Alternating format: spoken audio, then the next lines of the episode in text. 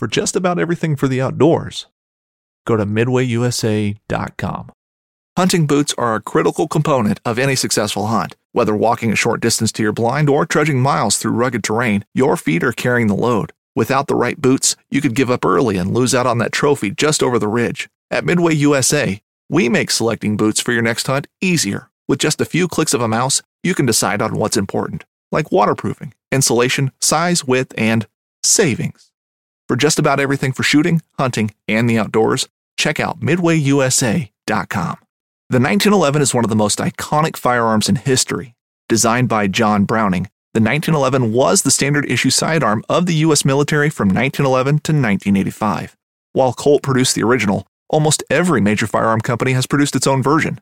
It's wildly revered for its reliability, crisp trigger, and is still a favorite for all types of shooters. Whether you're looking to buy or build a nineteen eleven and just about everything for guns, log on to midway U S A dot com. All right, I am blue, you are bright and shiny in my mind. You got me loving, hating, crazy indecision in my mind. Welcome to the Fall Podcast, where the focus is on deer hunting, tips, tricks, tactics, and stories from across the Midwest. And now, here is your host, Aaron Blasey. Welcome to the Fall Podcast. I am your host, Aaron Blasey, and this is episode number eighty-two. And today I have Eastern Turn Western Shane Mowery.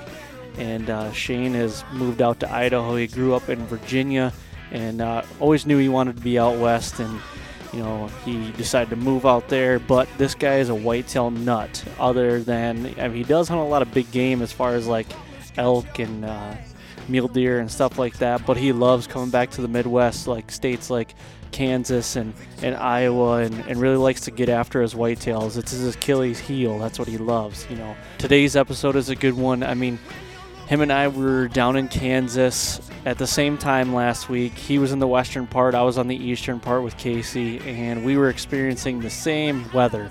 He was hunting. We were, were doing some work on our farm. And uh, he was chasing after a deer that he's been chasing for a couple years now. I just love to hear about uh, guys that live out west that uh, just still love to, to whitetail hunt in the Midwest. So he likes to come back, like I said, here in Kansas and, and uh, get after some whitetails. So that's kind of the thirty thousand foot view of Shane and, and kind of what we talk about. But uh, I would like to recap a little bit on Casey and I's Kansas trip that we were just on. And uh, it was a doozy. I'm going to tell you, we we went down there in hopes, you know, to get a lot of work done, but we were hoping to, to get in a stand and uh, maybe one or two nights. But it just didn't work out. We, we weren't able to jump in a stand for a couple different reasons. I mean, we've got four thousand acres that we need to get ready for, you know, October and November. And there was a lot of stuff to do as far as putting the rest of the cameras out, getting some stands up, getting feeders full, you know, glassing for some deer and just trying to figure out where they were. And it was so hot. I mean, the highs were ninety-five to one hundred with one hundred percent humidity, and it was just it was a lot. I mean, we get up in the morning and try to get after it early before it gets real hot, and then you find out that we're, you know, thinking we're going to take a break midday, but we don't. We just keep going because we're already sweaty and out in it, so we're just we'll just go and do it, you know. And we got a lot done. I mean, we got twenty-some Reconyx trail cams out in really good spots, and uh, we got some, you know, corn out, and we got some Banks feeders set, a couple new stands set, a couple new areas that uh, we picked up a new farm. So we we went into the new farm and looked at a couple new areas and where we kind of think that shakes might be living, and uh, you know, hung some stands, and, and we went glassing. We saw some good bucks, but it was all like that last half hour of of light. At, you know, in the evenings, just when it was starting to cool down a little bit, and they'd come out in the bean fields, and you know, we we just uh, we were just trying to hone in on some new deer, and we did see some new deer. You know, we didn't lay an eyeball on Shakes or Bob Marley. We haven't got him on camera yet, but Shakes is M O. He usually doesn't show up until mid-October on camera, and uh, we're you know we're hunting a working cattle farm, so his core area on our farm is all, you know, trampled down by cows right now, and it's. They're in there right now, so we really can't do much as far as like figuring out, you know, maybe putting some corn down and trying to get some inventory that way. On a camera, we can't do that because the cows just get in there and devour it. So we basically, we, we were down there for seven days, worked every day, daylight to dark, and got the house. You know, we're staying in a house this year and got that ready to go. So when we do bring, make our, you know, big whitetail swing, you know, this October, then we're all ready to go. And uh, got all of our rack one down there and, and got the barn dialed in. So we're ready to go on that sense. And, you know, we get, like I said, just got a lot of stuff done that needed to be done. So we're not starting from zero or, you know, from scratch when we get down there. We've got a good jump start as it is.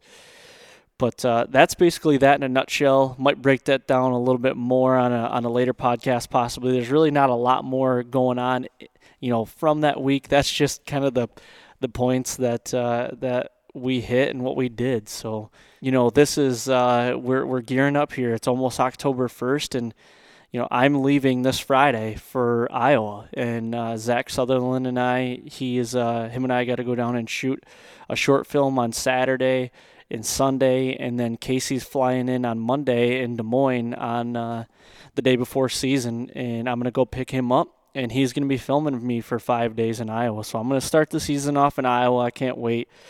And uh, I can't wait to, to bring everybody along on the trip and just kind of give updates and everything. And a lot of those updates you're probably going to see on Kiefer Brothers' Instagram. So, you know, for the week, just go over there and, and uh, look at those. I'll be sharing stuff on the Fall Podcast and my personal Instagram, so look at that as, as well. But uh, I'm excited. You know, this week in Iowa right now, it's like mid eighties where I'm going. And uh, next week it's supposed to get down to highs in the sixty, like low to mid sixties, so a twenty degree switch should get those deer up and moving. And you know, it's a lot of luck of the draw, but there's some good deer out there. You know, I'm excited. First time ever hunting Iowa, and I get to kick the season off out there, so it'll be a lot of fun.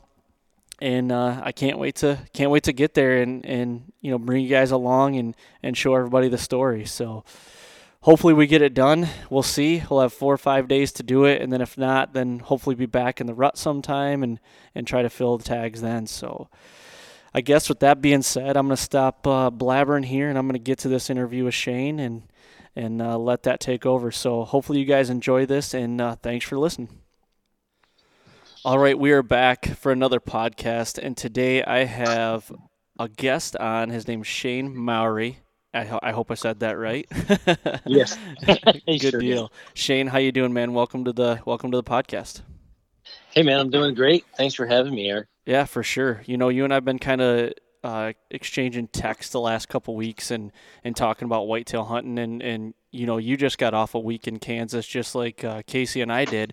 And I wanted to get get you on here and, and talk about that week. You were actually hunting a pretty big deer you've been going after for the last four years. And Uh, I, I'm really interested to get into that story, but but first I want to kind of let you introduce yourself to everybody out there that might not know you, and and uh, so if you could start there, like who you are, what you do, and, and where you're from. Well, I guess uh, we'll just start off. I'm I'm just a, a nobody.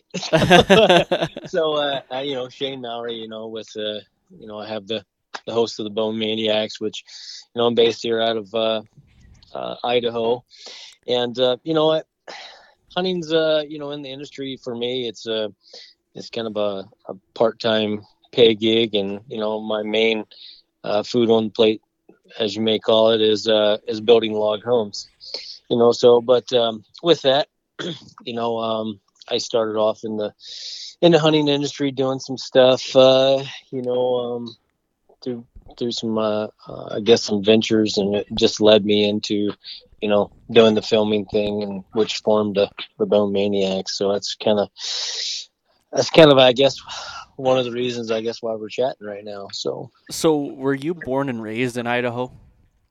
No, I actually wasn't. I was actually born in Virginia. Okay. Um, you know, so, uh, you know, you know, and I know your podcast is, uh, you know, based off of whitetail. So I actually cut my teeth on whitetail, but, um, you know, I, I spent, you know, pretty much two thirds of my life, uh, out in the West. So that's where I've always planned on staying and, and settling, you know, but I've, I've traveled around building log homes pretty much all over the states. And, um, I knew that I wanted to be here before I hit thirty-five. I wanted to be, uh, you know, my, my roots back west, you know, um, where, where pretty much I, you know, grew up with my dad out in um, Kalispell, Montana. You know, we spent a great deal of time there, and Red Deer, uh, Alberta, Canada. Yeah. So, um, you know, we, uh, it was always, uh, always the, um, the hot topic for me to get back here. So, uh, I, and I, in all honesty, I have no desire to ever, uh, hunt or go back west or east with all the humidity.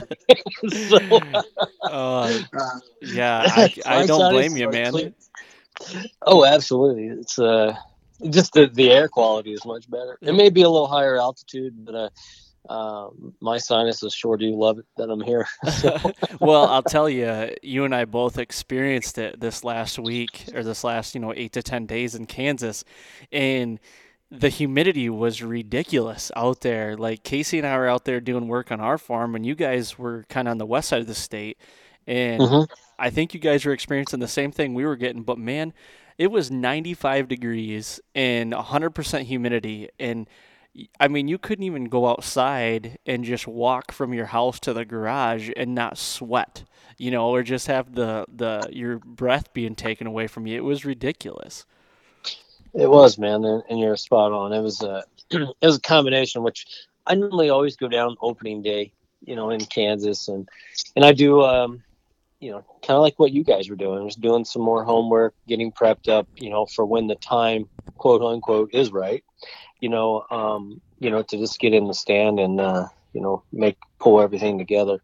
Yeah. Um, it, it was just, uh, humidity, hot. And, and uh, I, I'm, I'm facing, I don't know if you guys were, I can't remember. I know we was texting there a little bit, just comparing information, but, uh, um, the Milo, um, you know, it's just so much, uh, so much of a food source right now that, um, you know, they're, they're bedding all day and getting up when it's cool enough and walking ten feet to the Milo. Exactly. Or just, you know, it's just tough um, right now. You know, we were experiencing, we, we would go and do work on the farm all day, and we were conscious of, um, you know, wind and where we wanted to get in. You know, we were trying to do everything mostly like midday. Uh, we weren't really doing a lot of stuff around the major food, food sources because we knew the deer were just laying close. And absolutely.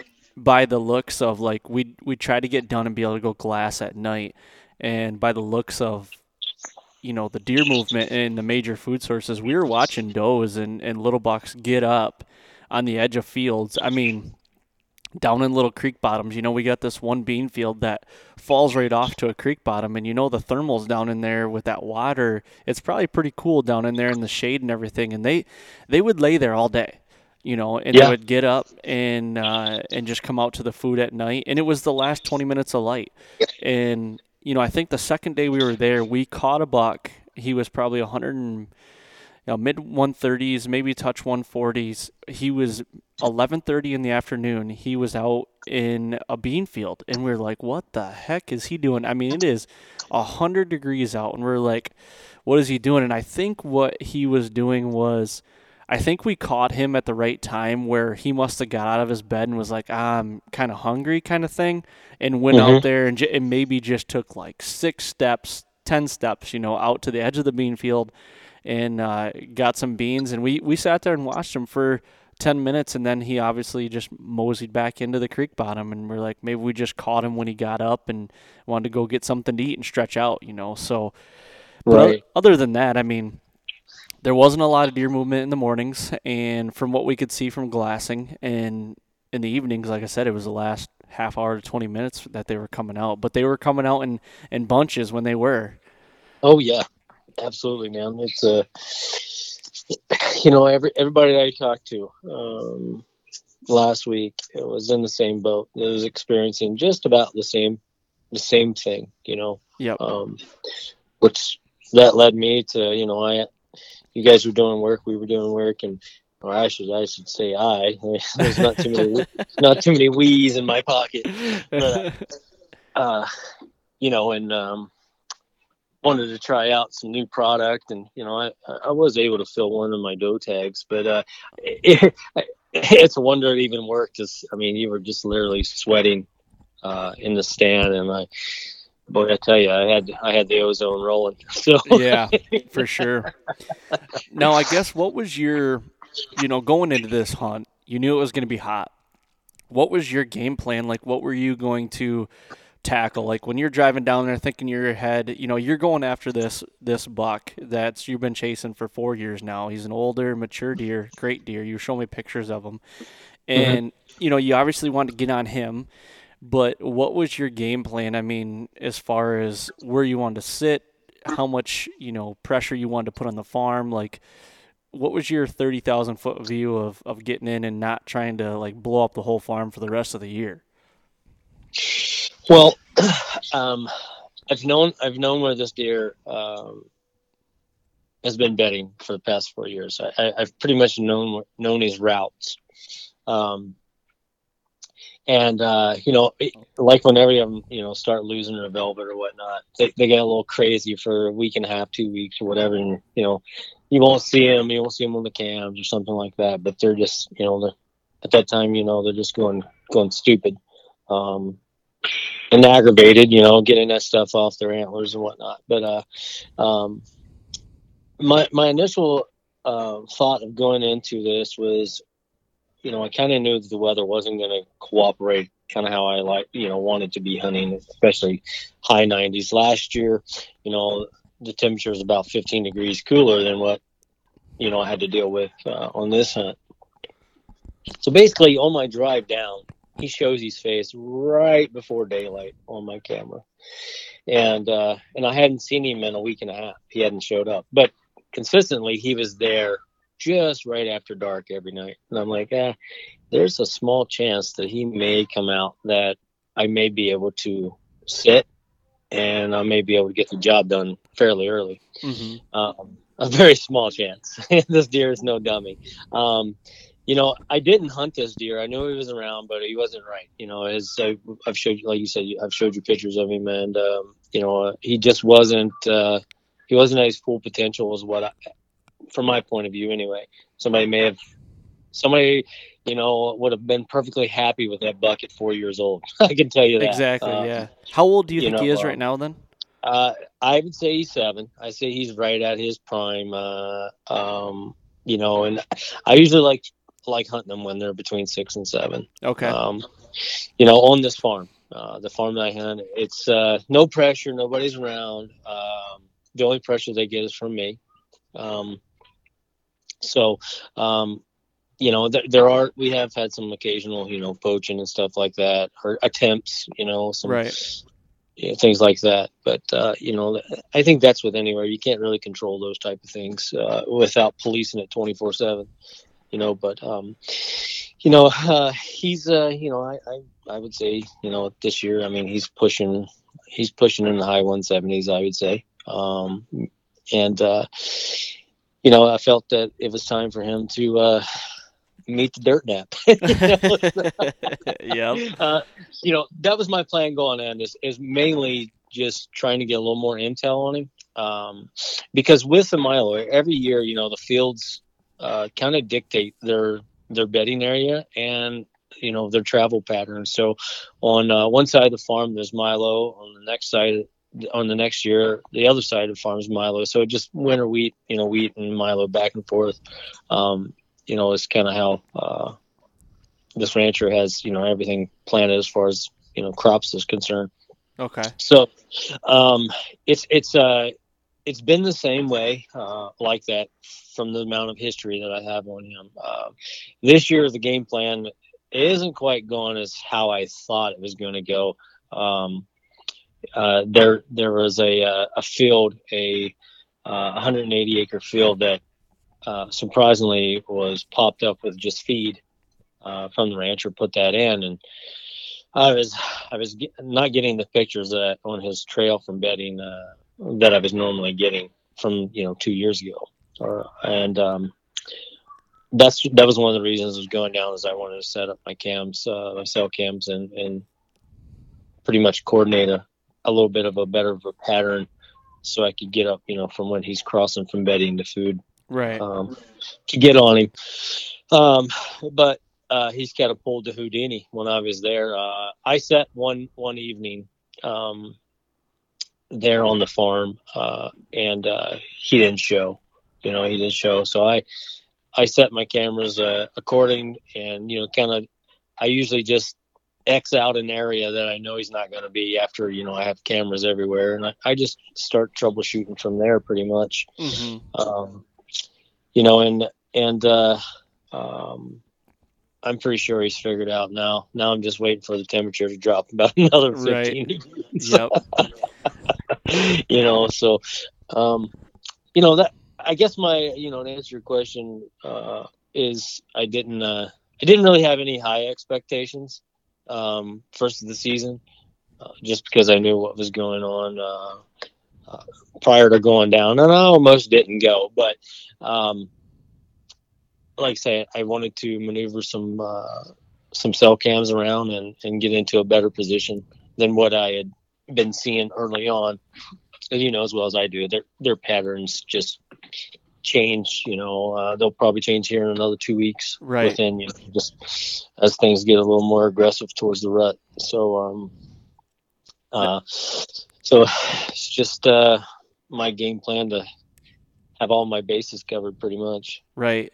And like you said, with the patterns changing, I mean, any one little thing could change them. I mean, as far as like crop rotation or even harvesting the crops, like here in Michigan right now, a lot of guys are taking off high moisture corn or, you know, silage corn for, for feed for their cattle, you know, so these cornfields that have been up most of the summer and deer are living in them, you know, that corn's going to start coming off here in the next couple of weeks. And that's really going to, really going to change a lot of things. And um, same thing out there, you know, we've got beans around us, but there's not a lot of timber or timber there's not a lot of food other than those beans around us. So once those things come off, and we're thinking about seeing if we can um you know pay the farmer to, to leave some beans for for season, because if we can leave a few, um I know that uh when it gets colder, whether it's in November or you know late season, those are going to be dynamite, because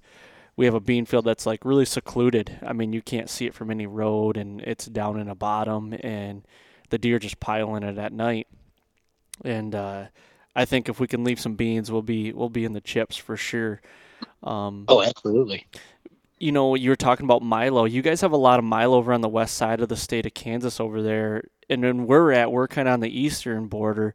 Um, there's hardly any milo. I never see any milo at all, really.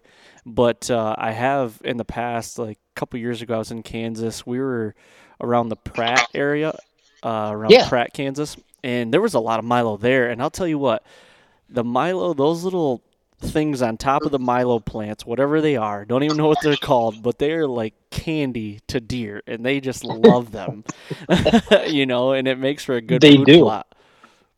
They do, and it's it's almost like the perfect timing. As soon as they, they start getting that crimson red, um, boy, they just flock in there. And I tell you, it is virtually impossible to get uh, those bucks. I mean, I have three target bucks that I I'm not I'm not biased. E- either all of them are between the ages of six and seven, um, and they're all right around that caliber, you know, uh, of the same. And, and actually one started going downhill. He's actually eight this year. I'm surprised he hasn't died. He, I call him hernia because he's, for the past four years, he has had a hernia underneath his, his, his right flank. Oh, really? And I don't know if he got gouged, you know, fighting or what, but, um, and his, his personality is he doesn't like other bucks and things like that. And, but he's, he's probably dropped in a, about fifteen inches from last year. And I really wanted to, to to take care of him because uh he's actually the buck that I've been hunting, uh but it seems like there's always another. I tell you, if a why I'm hunting, if there's a call buck that comes in front of me, I kill it. so, so uh you know, everyone always says, Shane, you hunt all the time, and you you kill a lot all the time, and I and I do. I mean, I, I'm not disagreeing with that, but uh, they're like, where's your where's your two hundred inch buck? I'm like, here's the thing. I don't need that notoriety. You know, I, I don't. Um, yeah. It's uh, if that buck is a mature animal and uh, I'm in a position to take him and I fooled him pretty much, you know, he's there where I'm at, and uh, he comes in. I don't care if he's one hundred fifty inch eight point, he's getting shot. Yep, you know? Yeah. Yeah. Um, and uh, uh, I have a ton of those. you yep. know, so, um, and, and, uh, I don't know. It's not really its discipline. I think it's, it's more of, uh, the lines of, uh, you know, I, I feel, I feel like it's a, you know, to take a, to take any mature animal, um, you know, with a, with a bow is, uh, you know, that's, that's, that's a good hunt. Yeah. You know, so, well, and you know, you're just like any other whitetail hunter out there too. It puts a lot of time and effort and money into this. And like you said, you're traveling mm-hmm. from Idaho to Kansas, and, and a lot of your trips are probably longer trips. And, you know, you, not that you have to kill something to be successful, but I mean, you, you, you do want to have that gratification of being able to, uh, to outwit a, you know, witty old mature whitetail, you know, and that's the thing. Like, I'm leaving this Friday for Iowa, and it's first, first time I've ever pulled an Iowa tag is this year archery. And I'm going to hunt next week, and the weather, the weather's going to drop twenty degrees from this week to next week. So I'm really excited for that. But, you know, a lot of my buddies are asking me like, oh, you're going to, you know, hold out for the, for a bit, you know, like a giant or something. And I'm like, I'd love to, you know, and I'm not saying I won't, but if a nice mature four-year-old, you know, comes in regardless of, of inches or whatever, you know, I'm, I'm going to, if he's a deer that really makes me excited and happy, then, you know, I'm going to, I'm going to take him. Like, but I, I, I want to make sure he's a four-year-old for sure. You know, I, I don't want to, I can shoot three-year-olds here in Michigan, but the four-year-olds are pretty few far in between. So I want to shoot something yeah. out there that I won't be able to shoot here at home. So that's going to be kind of my criteria, I think. Oh, absolutely. Absolutely. Yeah. It's crazy. one hundred percent. You know, it's, um, I've, uh, I've had bad experiences with Iowa. Every time I've, I've drawn in Iowa, um, um, I, it's just left me with a sour taste. Yep. Yeah, you know, it may, maybe one of those things. Not, not, I'm not going. I'm not going out that far anymore. But, uh, but well, they, they are. You know, Iowa, and it's tough with a non-resident because it's, you know, it's every four years basically. So it's, yeah, you know, and you and you put so much time and money into it, you know, with preference points and then buying your tag and then getting land to go out there and hunt. And it's like, you know, you don't want to go empty handed, you know, it's just like you want to, it's not a, it's going to be another four years maybe before I can even draw another tag. So, um, you kind of want to make hay while the sun's shining too, but I totally get it, you know, and everybody else's scenario is, is different too. So absolutely. Absolutely. Well, I, w- I want to kind of make a quick transition here to back to this sure. deer in Kansas. And I want to go back to the first time that you uh, figured out he was on the farm and, you know, what he was, how old he was, and and what your thought process was for, you know, when you saw him for the first time, whether it be on camera or had an encounter. So take me back to that first, you know, first day that you got, you know, confirmation that he was there and you knew he was around. Yeah, so um, I was I was actually hunting the first year that I was hunting uh, uh, hernia, and um, you know things things weren't going well with this bug because you know basically you have you have uh, you know there's several thousands of acres there, but um, but to find out exactly where they were, sometimes that you know and they are there's some bedding areas on this particular buck that's on the other people's property and. You know, I, I can't hunt there. So, you know, to try to set up the perfect ambush, sometimes you don't have that. You got to wait at that corner where you know that he's coming across. Um, and uh, so I was having a little bit of trouble there. And Cody, he was like, hey, um, that's that's that's the owner of the ranch.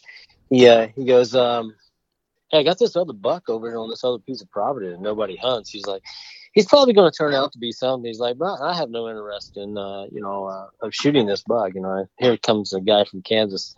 Their uh, boneyard is, you know, one hundred sixty inch yes. stuff. It's worthy of mounting, you know. And yes. I'm like, it's um, it, it's crazy. These these, these crazy these ranchers. Hopefully, he, if he hears us all time, I tell him all the way. I was like, you guys are a mess. You know, but, um, yep.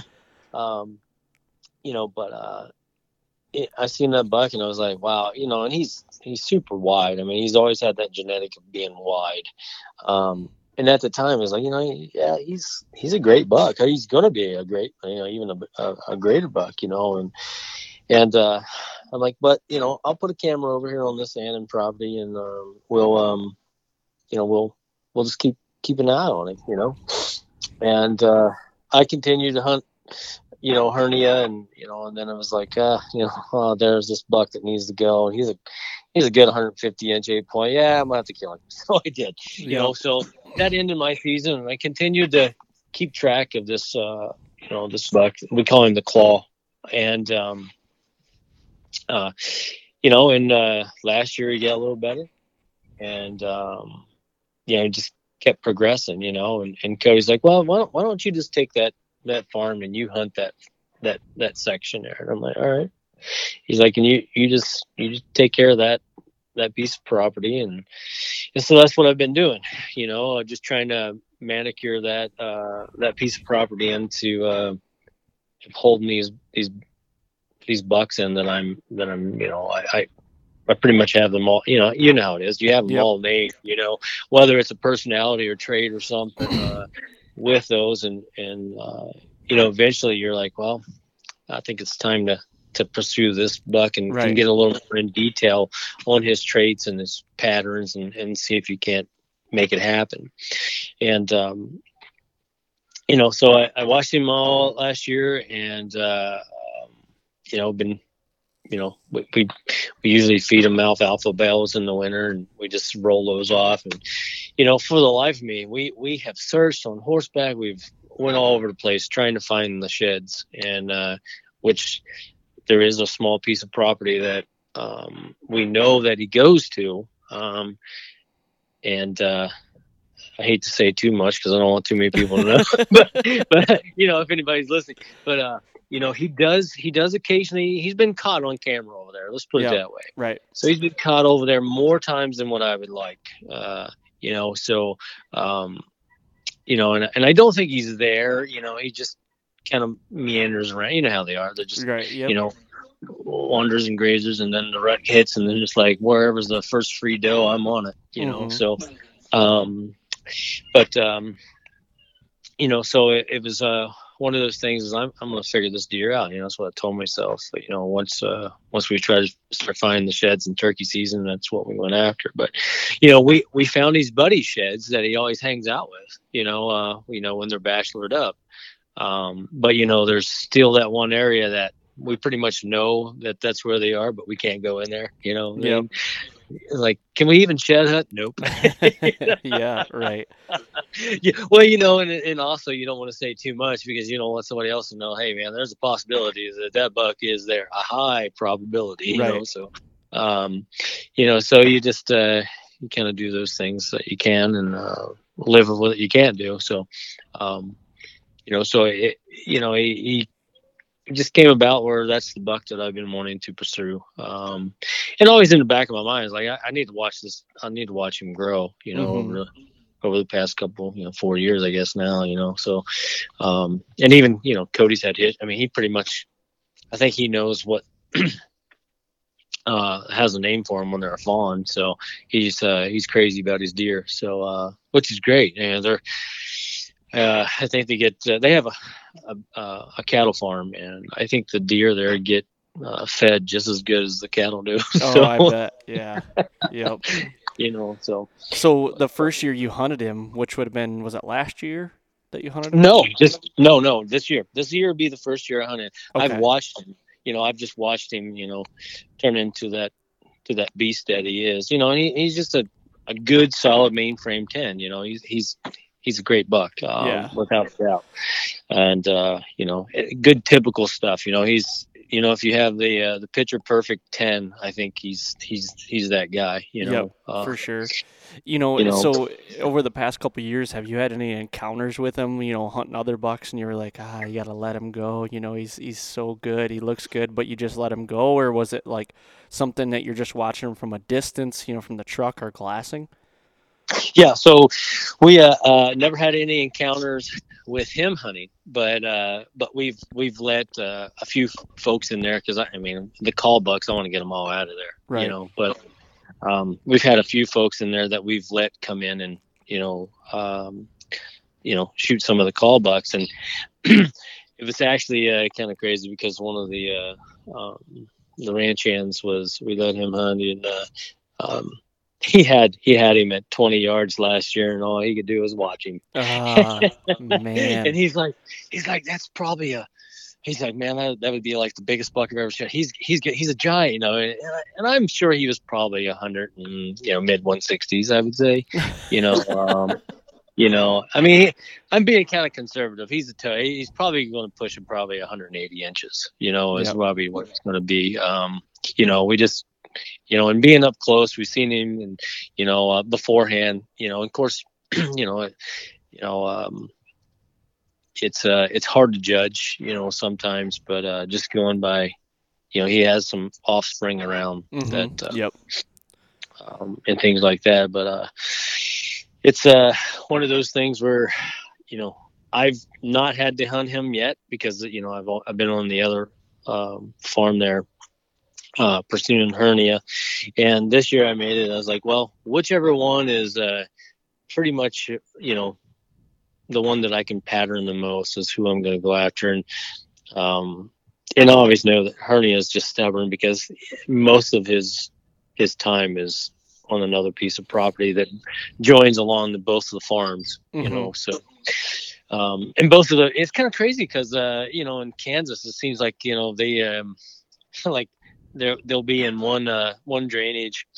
Um, and, uh, um, you know, two drainages over, there's the other bucks. I'm like, you exactly. guys, you guys are so close together, but you're like, you, it's like, I'll dare you come over here, you know? So, yeah. You know, uh, it, it's, it's a little bit different. Like in the timber, you know, like in, if I hunt in Ohio, um, you know, I'll see some of the, I mean, there's a couple good target bucks there, um, you know, well within a hundred acres, you know, and then you got six hundred acres here. And it's like, well, I got one, you know, all the sections are kind of, you know, the same, but, you know, then you have, um, you know, one or two that uh, may even be caught on the same section, you know. Right, so, yep.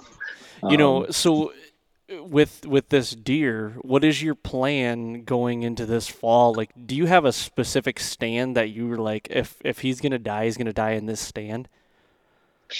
No, uh, and I think that anyone that has that, that mentality is probably wrong.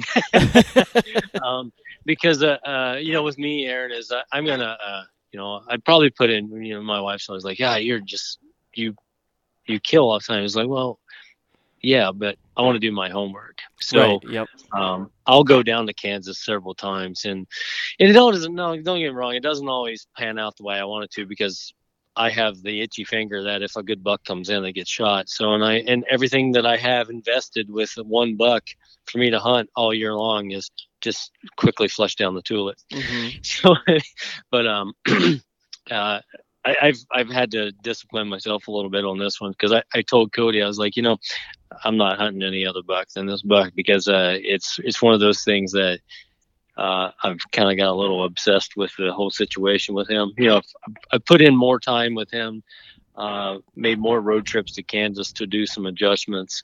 Um, so I don't have, uh, you know, I got bale blinds set all out, you know, the, the fields and stuff everywhere. And I'm like, I don't, I don't have one set where he's going to die at. Uh, yep.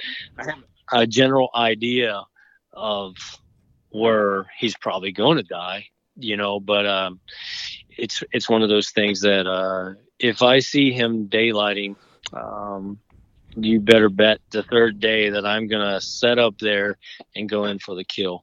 Um, and that's kind of how my uh, my whole uh, um, analogy is to, to whitetail hunting. Uh, I do the same thing in, in Ohio, and I've killed some of my best bucks in Ohio, um, you know.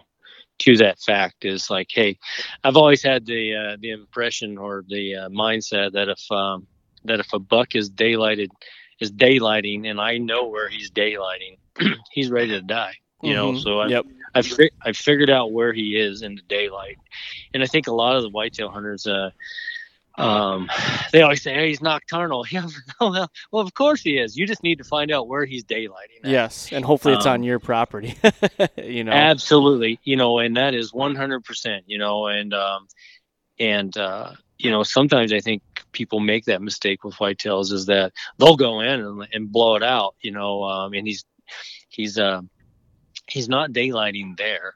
Um, or, you know, they may need to push back in, or they need, you know, some people say it's cheating. I say it's, you know, it's a, it's a, it's a good ethical, uh, methodical way of, of hunting, is putting out your, uh, cameras and doing your homework. And, mm-hmm. um, you know, uh, you know, I, that's, that's my, my way of thinking anyway, is, uh, is, um, is, is get the intel you need. You know, it's just right. like any bat. You need, you need intelligence, and, uh, you need to somehow make it pull it all together. Yeah, for sure. And I agree one hundred percent with you, you know, talking about when they're daylighting. You're, if, if he's showing up in daylight, you're close to where, unless it's the rut. You know, the rut kind of right. has like an asterisk around it just because of cruising bucks and hot does and stuff like that. But in my opinion, in September and October, you know, and even in late season, if he's daylighting on a camera or something, you are close to where he is calling home, in my opinion. Mm-hmm. You know, you gotta Absolutely. you gotta figure out from there. And I've always said it, you know, like maybe you're getting, you know, a lot of daylight pictures on camera A. Well, that's your hub. Now start, you know, being, you know, not so much pressure, but like go in there on the right wind and and scent free, and, and maybe put some more cameras around it and just try to figure out, start breaking it down. Like, you know, he might be going by this camera at six o'clock in the afternoon, and then on this camera he's dark. You know what I mean? Like try mm-hmm. to figure out where he's coming in and going out from. And but I agree. I mean, if if he's daylighting, and if you get two days, to me, if you get two days on him and he's doing relatively the same thing, you third day you better be in there and going in and and figuring out a way to get on him. Absolutely, I uh, I agree one hundred percent. You know, um, and I think I think that's where a lot of people make the mistake with whitetail is, you know, I hate that term when they say he's not nocturnal. Like, of course he is. Exactly. Yeah. Well, they all are. I mean, at nature, Absolutely. right? You know, that's Absolutely. that's what they do, and that's why I get so excited when you get like a buck that you're chasing, when he is in daylight hours. It's like, okay, game has changed. We've got to make a plan now, you know. But what I like to do when that happens is I like to take all these other factors, whether it be weather, you know, the wind. It could be a moon phase. I don't know. Like I, t- I, I look at it all, though. Maybe you might find another pattern on him. You know, what wind is he coming in on? What way is he coming in on? I like to take all those factors, and that's when it gets really fun for me, because it's mm-hmm. like, you know, you're trying to figure out if he's on some sort of pattern. And, you know, believe it or not, I got a buck here in Michigan right now. I, I just went and pulled my cameras yesterday, and he's shown back up. He's been gone for a month, and I've been watching him all summer, but he's shown back up.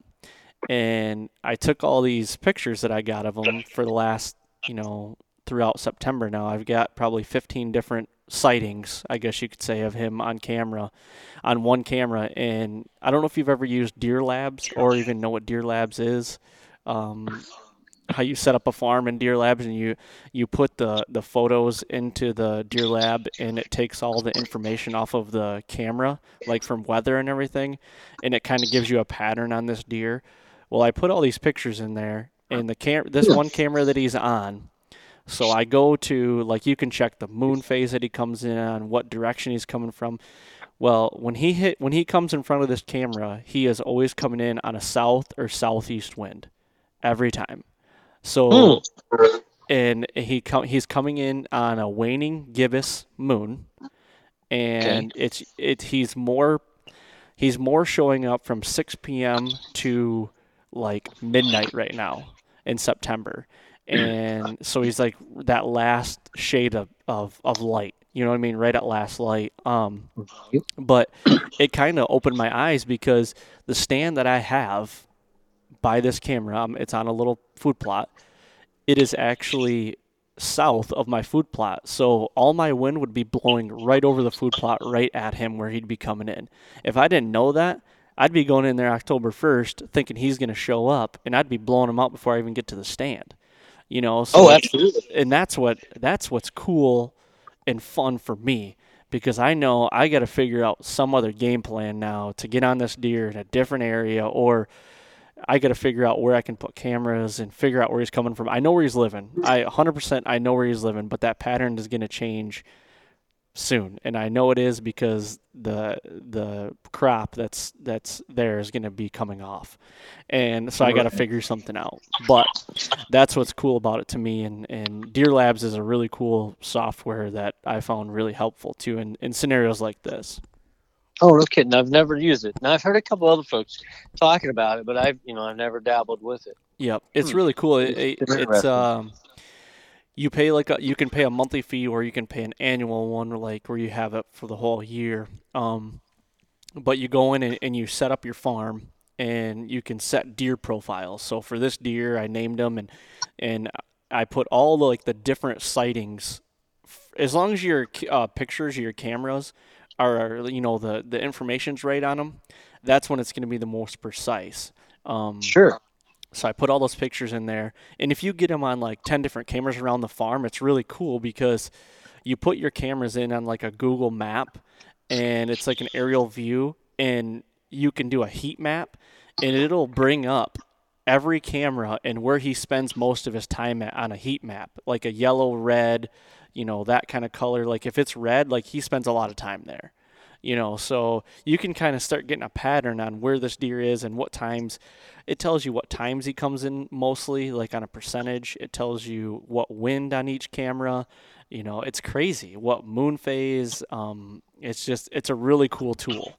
And it's something now with this deer, I'm, I'm really starting to like get more into it and, and really try to figure him out. And I'm, I'm learning some stuff too. So yeah, going. That'd be crazy. Yeah, I might have to check that out. Just to, you know, sometimes uh, I feel like you get a little bit of, uh, you get blinders on, for sure. You know, and and you don't. Uh, you're like, man, why didn't I think of that? Yep, exactly. Um, I, I, something to that effect last year happened where I should have, I should have taken uh, taken hernia out, and uh, I've relied on my cell camera. Well, what was happening is that cell cam was not sending the pictures, and there he was daylighting. Oh, really? When I put the card, there he was daylighting, boom, boom, boom, boom. Oh, and it was right behind the set that I completely ruled out because I put faith in my in that. So that taught me a lesson. Like, hey, check my cards anyway. You know, um, regardless of what the cell cam says, it, it could be something completely different. Right. Um, because the signal is spotty. I, I don't know about on the on the. Uh, east side of Kansas, but boy, on the west side, cell service is horrible. It's spotty everywhere. yeah, yeah. You would think something so flat um, would uh, would be better. I mean, here it is. You know, I'll be in in Idaho with the mountains and drainages, canyons, and I I'm like, man, I got four G on my yep. on my cell cams. You exactly. know, and I'm like, what's wrong with Kansas? Yep. But, uh, well, cool, man. I, I want to be precious with your time, too, and I know we're sure. on a Monday here and uh, and trying to get this done, but uh, I guess, you know, good luck to you this year, and thank you for coming on and doing this. And we'll have to do an update once you get an arrow in this deer, you know, during season. If you kill him, cool. I need you to get a hold of me, because let's do a podcast the next day and get it up quick and, and kind of put the close the book on this guy. Yeah, it'd be uh, it'd be great uh, for sure. Um, you know, I uh, – I told the wife, I said, you know, there's a December thirty-first be the last day, and I'm I'm gonna I'm gonna hunt him until until I take care of the, the problem. There you go. yeah. The, the, the, the problem is uh, him weighing heavy on my mind. Exactly, taking up all your family time, basically. yeah, yeah, you know, it's uh, it's it's one of those things, you know, it's uh, uh, you know, you you do put a lot of time and effort, and you know with. with uh with these animals and yeah. stuff, and it yeah. does take a lot of time. And I mean, and you know, they the reality of it is, man, I can, I can kill, you know, thirteen big game animals here in Idaho. You know, um I really I really don't have to go any other state. I mean, I can legally kill three bull elk here. I mean, three elk here and two of them bulls.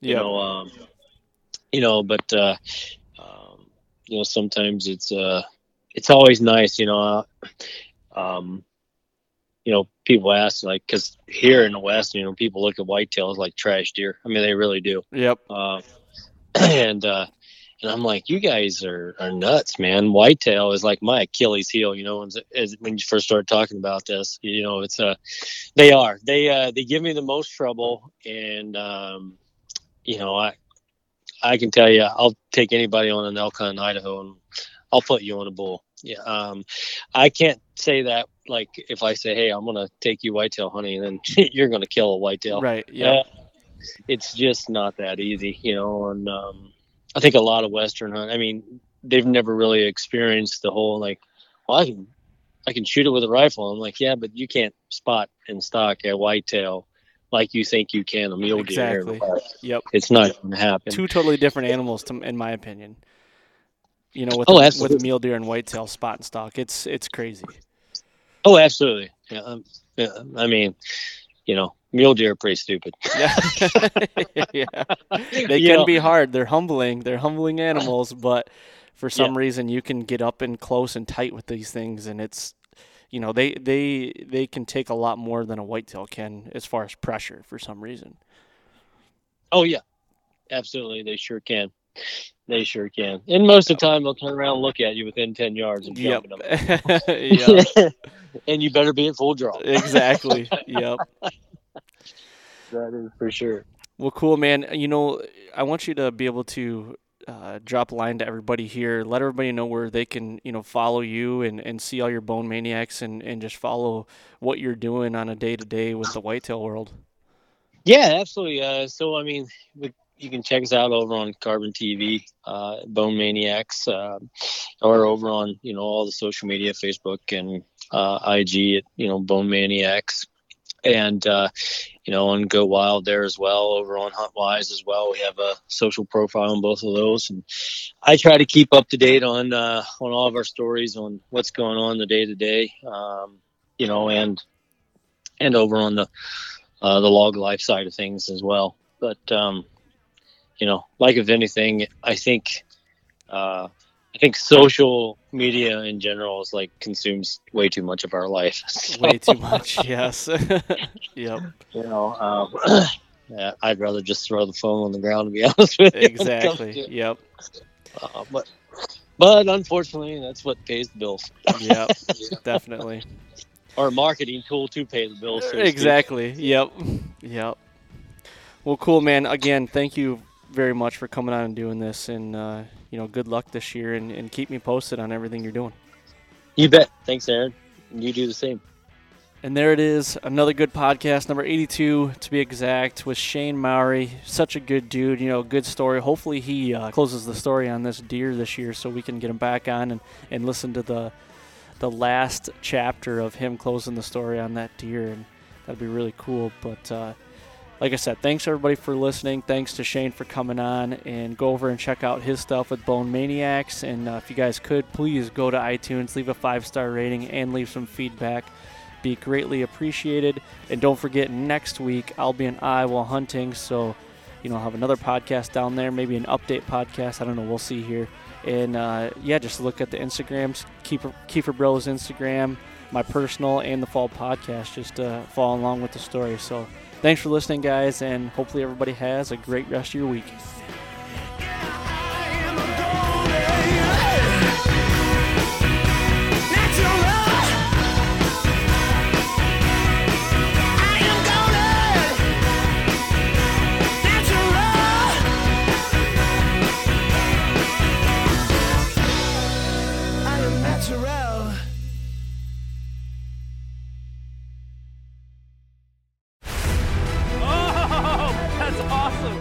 Thursdays with Saltwater Experience, brought to you by Golden Boat Lifts, every Thursday night from seven to ten p.m. Eastern on Waypoint T V, the destination for outdoor entertainment.